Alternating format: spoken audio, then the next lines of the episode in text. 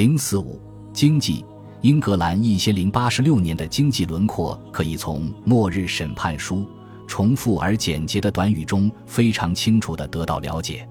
这时候的英格兰基本上还是农业经济，超过百分之九十的人居住在乡村。并从土地资源中获得每日所需的面包和啤酒。这块土地上已经居住了不少人口，并且大片土地得到耕种。到一九一四年，百分之八十的耕地早在一千零八十六年就已被人耕种了。牧场、林地和沼泽都被开发利用。大多数人都是农民和渔民。贸易和工业都不能成为替代性的就业来源。末日审判书提供的统计数据可以补充说明当时的情况。被称为围栏的人构成了人口最多的阶层，他们占记载的总人口的百分之四十一，他们的土地持有量占全部土地的百分之四十五左右。第二大阶层是被称为边农或毛舍农的人，但他们只持有百分之五的土地。因此，尽管存在巨大的个体差异，但很明显，这是两个不同的阶层。一群是在乡村地区拥有大量土地的人，另一群人只拥有一间小农舍及所带的花园。此外，有百分之十四的人被描述为自由人或索克曼。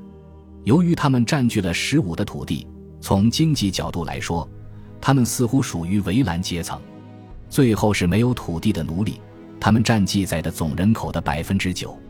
在社会天平的另一端是国王和一小群有权有势的人。他们都是收租者，靠地产的收入过着时髦的生活。不到二百位平信徒和大约一百座主要教堂占据了全国财富的三十四。这些人用法律术语来说是国王的直属封臣，他们都有自己的租户。例如，像第一代萨里伯爵威廉德瓦伦这样的富有贵族。从价值超过一千一百五十英镑的地产中划拨出价值约五百四十英镑的地产转租出去，其中一些转租租户被称为骑士，他们的租地叫骑士封地；其余的领主地产被作为领主自留地，领主们大部分的收入和食物正是从这部分土地上获得的。一座带有一个固定中心的修道院需要定期的食品供应。但其他喜欢四处旅行的大地主可能对钱更感兴趣，因此，大多数领主自留地被租出去，技术术语叫佃出，以收取现金租金。大多数承租人来自与骑士封地持有人完全相同的社会阶层，他们一起组成了一个土地中产阶级及绅士阶层。在一零八十六年之后的两百年里，英格兰经济发生了什么变化？即使在这么长的时期内，可以说在许多基本方面几乎没有变化。英格兰一二八十六年时的城镇化水平不比一千零八十六年时更高。的确，十三世纪比十一世纪有更多更大的城镇，那是因为总人口更多了。船舶设计毫无疑问取得了惊人的进步。从公元八世纪开始，这方面一直是北欧的特长。在这个时期。最重要的是科克船的发展，这是一种大型的桶状散货船，带船尾柱舵轮，吃水深。这意味着长期以来将英格兰东海岸与北欧联系在一起，把西部与法国的大西洋沿岸相连的海上贸易得以繁荣发展。据推测，羊毛、布匹、木材、咸鱼和葡萄酒的贸易量不断增长，商家的利润也在节节攀升。但贸易的发展并没有激发英格兰商业革命及银行和信贷设施的发展。十三世纪时，这些领域依然是意大利人的天下。这种相对落后的状况导致的后果是，在十三世纪，越来越高比例的英格兰对外贸易被控制在意大利人手中。他们的流动资本储备使意大利公司能够提供有吸引力的条款。他们不仅有资本买下一所修道院当年的所有羊毛产量，也可以提前多年订购。通过向亨利三世和爱德华一世提供大笔贷款，他们获得了王室的庇护。从十三世纪后期开始，英格兰才真正被视为一个部分发达的经济体，其大部分进出口业务由外国人经手。其主要出口产品是原材料，而不是制成品。换句话说，那时还没有工业革命。在此期间，主要产业仍然没有变：纺织业、建筑、采矿和金属加工、产盐和海上捕鱼。此外，尽管有时纺织业有缩绒加工法的问世，但工业技术没有显著进步。在十二世纪和十三世纪。英格兰的纺织业远不能与高度资本化的佛拉芒纺织业相提并论。另一方面，佛拉芒对英格兰羊毛的需求的不断增长，确实有助于保持良好的贸易平衡，从而保证这一时期有足够的黄金流入，以维持本国银币的优良品质。首要的问题是没有发生农业革命。尽管十三世纪的地产管理专家。例如，亨雷的沃尔特或伊斯特里的亨利等人，以理性和科学的方式处理他们的工作，但他们工作的技术局限性意味着不可能显著提高产量，既不能提高羊毛的产量，也不能增加粮食的产量。尽管用马耕地的做法正在普及，但这对于提高农业产量的作用是微乎其微的。主要问题不在于犁地，而在于播种、收割和保持土壤肥力。人工播种和收割既耗费人力，又效率低下。泥灰肥和大多数其他类型的肥料要么昂贵，要么无法获得。只有动物粪便比较普遍，并且被广泛和系统的使用。但是，冬季喂养羊群和牛群的高成本意味着粪便的产量有限。如果初级生产环节没有得到根本改进，那么，第二阶段的生产改进只能对经济发展起到微不足道的作用。因此，在许多方面，英格兰的经济仍然停滞不前。确实可以说，与其邻国，特别是佛兰德斯和意大利相比，十三世纪的英格兰还没有十一世纪发达。尽管如此，我们必须明确指出，英格兰在一个重要的方面已经发生了相当大的变化。到了十三世纪末。尽管男性和女性都熟悉性交中断这种节育方法，但英格兰的人口远远超过了一千零八十六年时的水平。确切的人口是多少，我们无从得知。在汇编《末日审判书》的时代，统计人口是一项非常困难的任务。大多数历史学家估计，当时的人口在一百二十五万到二百二十五万之间。要估计十三世纪晚期的人口，则更加困难。有些历史学家认为可能高达七百万，其他人认为没有那么多，或许是五百万。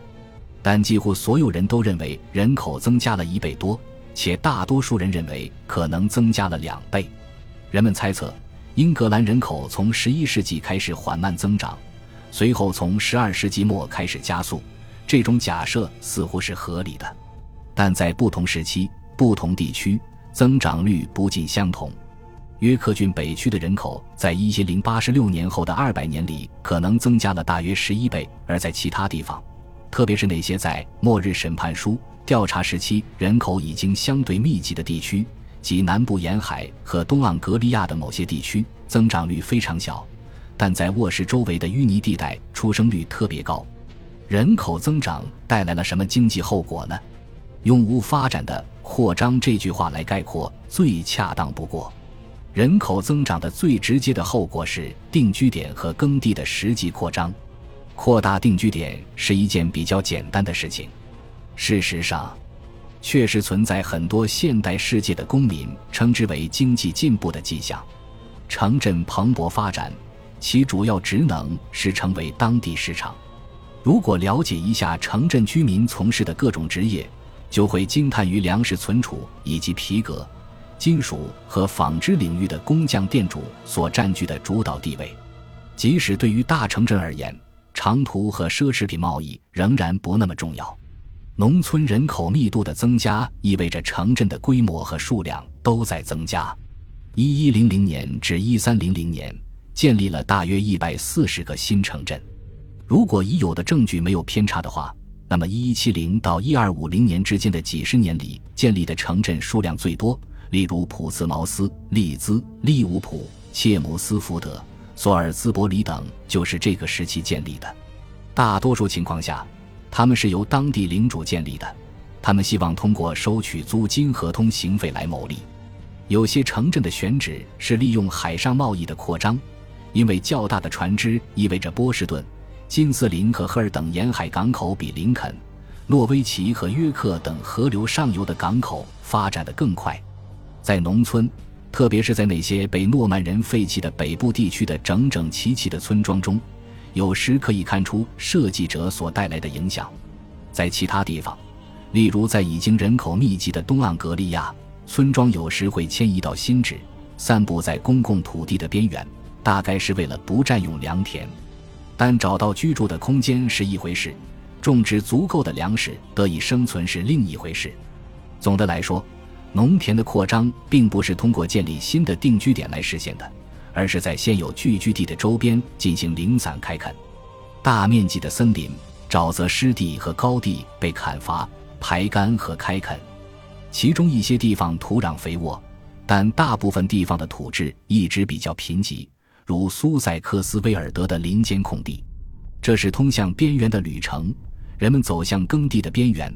有些边缘地十分贫瘠，它产出的粮食少得可怜，几乎不值得投入劳动力。对食品的需求十分紧迫，因此其他必需品只能让道。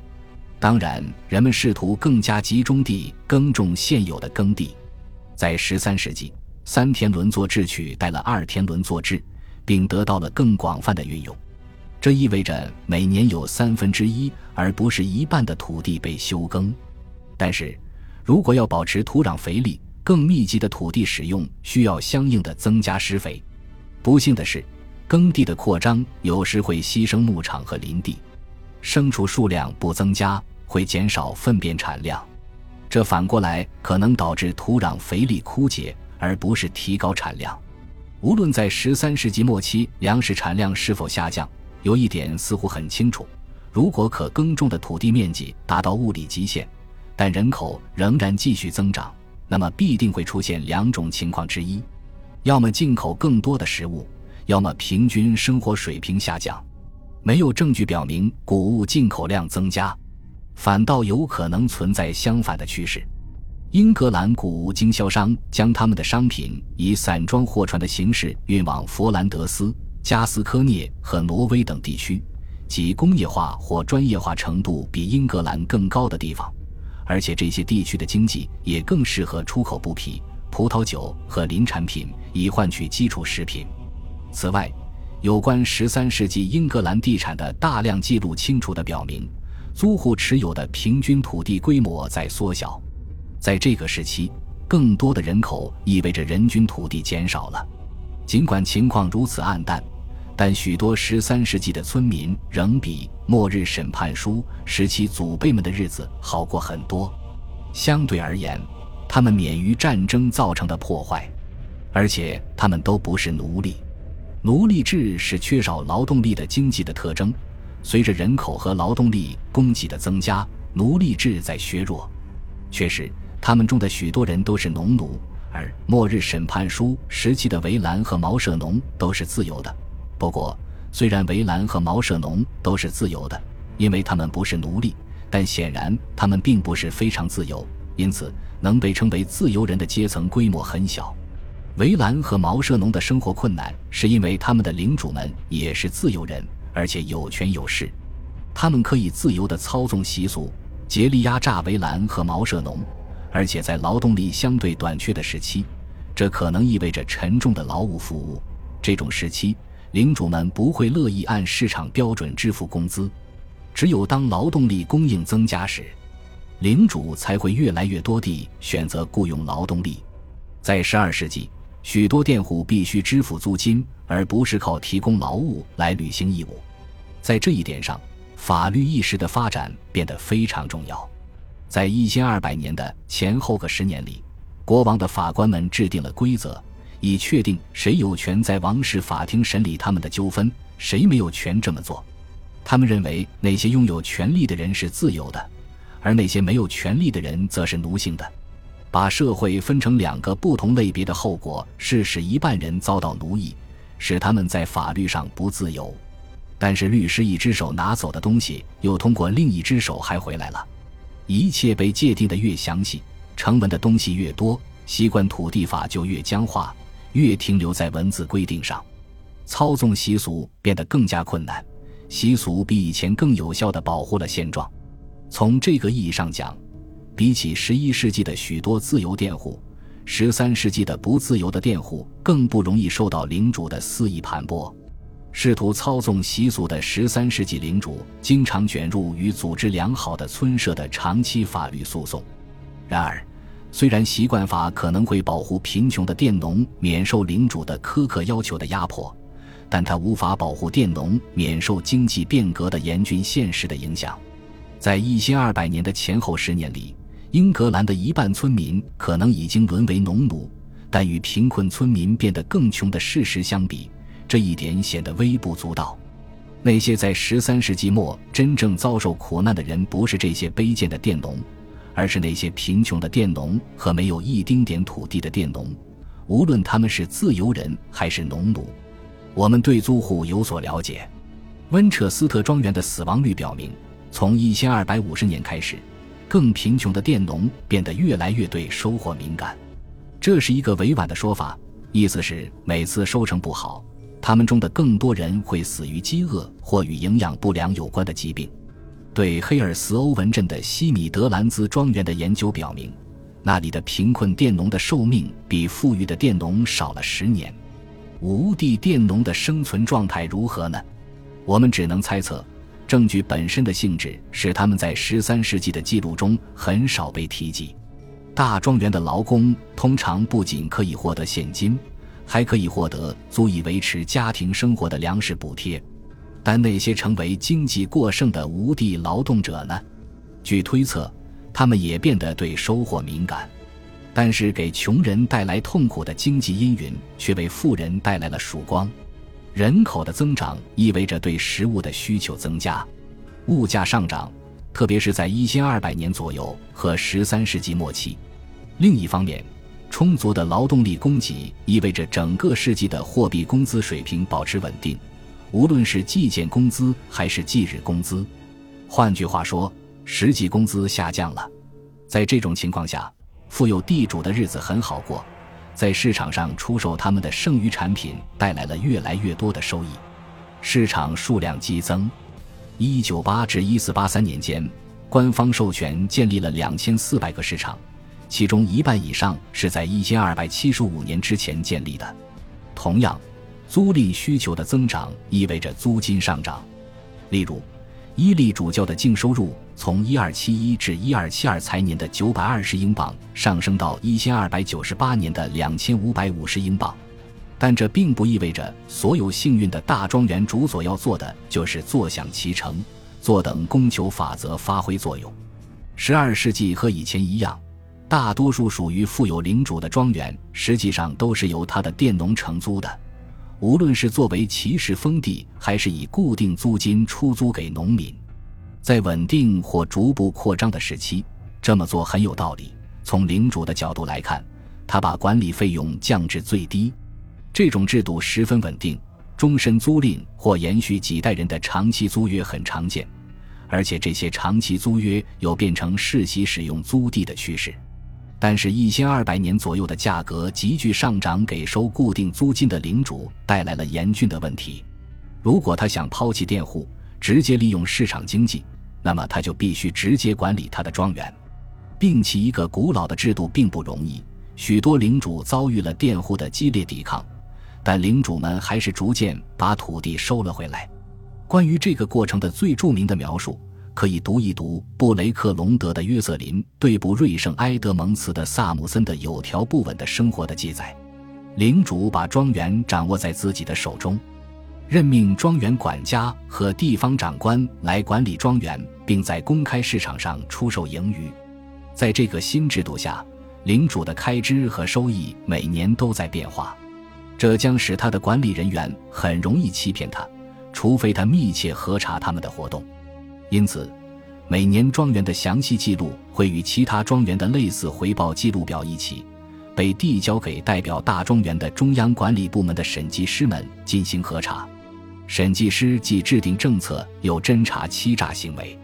他们确定了每个庄园的目标及必须达到的粮食和牲畜的生产水平。他们做出了投资决策，例如是否要建造新的谷仓，是否要购买化肥料等。对这些事物的关注，导致了全新著作的诞生，即关于农业和庄园管理的论文。其中最有名的是亨雷德沃尔特的《畜牧业》。所有这些变化的前提条件是较高的识字普及率。如果没有这一点，就不可能进行十三世纪初的管理革命。新制度的重点是使领主的利润最大化，并以尽可能合理的方式实现这一点。这种方法似乎不太可能关心穷人所面临的问题。穷人在这种经济体系中被视作多余的无用之人。几乎所有穷人都无用。在庄园层面，有无数抵制领主要求的案例，包括被动抵制和直接行动。在城镇，同样有越来越多证据表明贫富之间的斗争。到了十三世纪九十年代，英格兰以人满为患，传统经济已无法应对人口压力造成的社会矛盾，这个国家已处于阶级战争的边缘。恭喜你又听完三集，欢迎点赞、留言、关注主播，主页有更多精彩内容。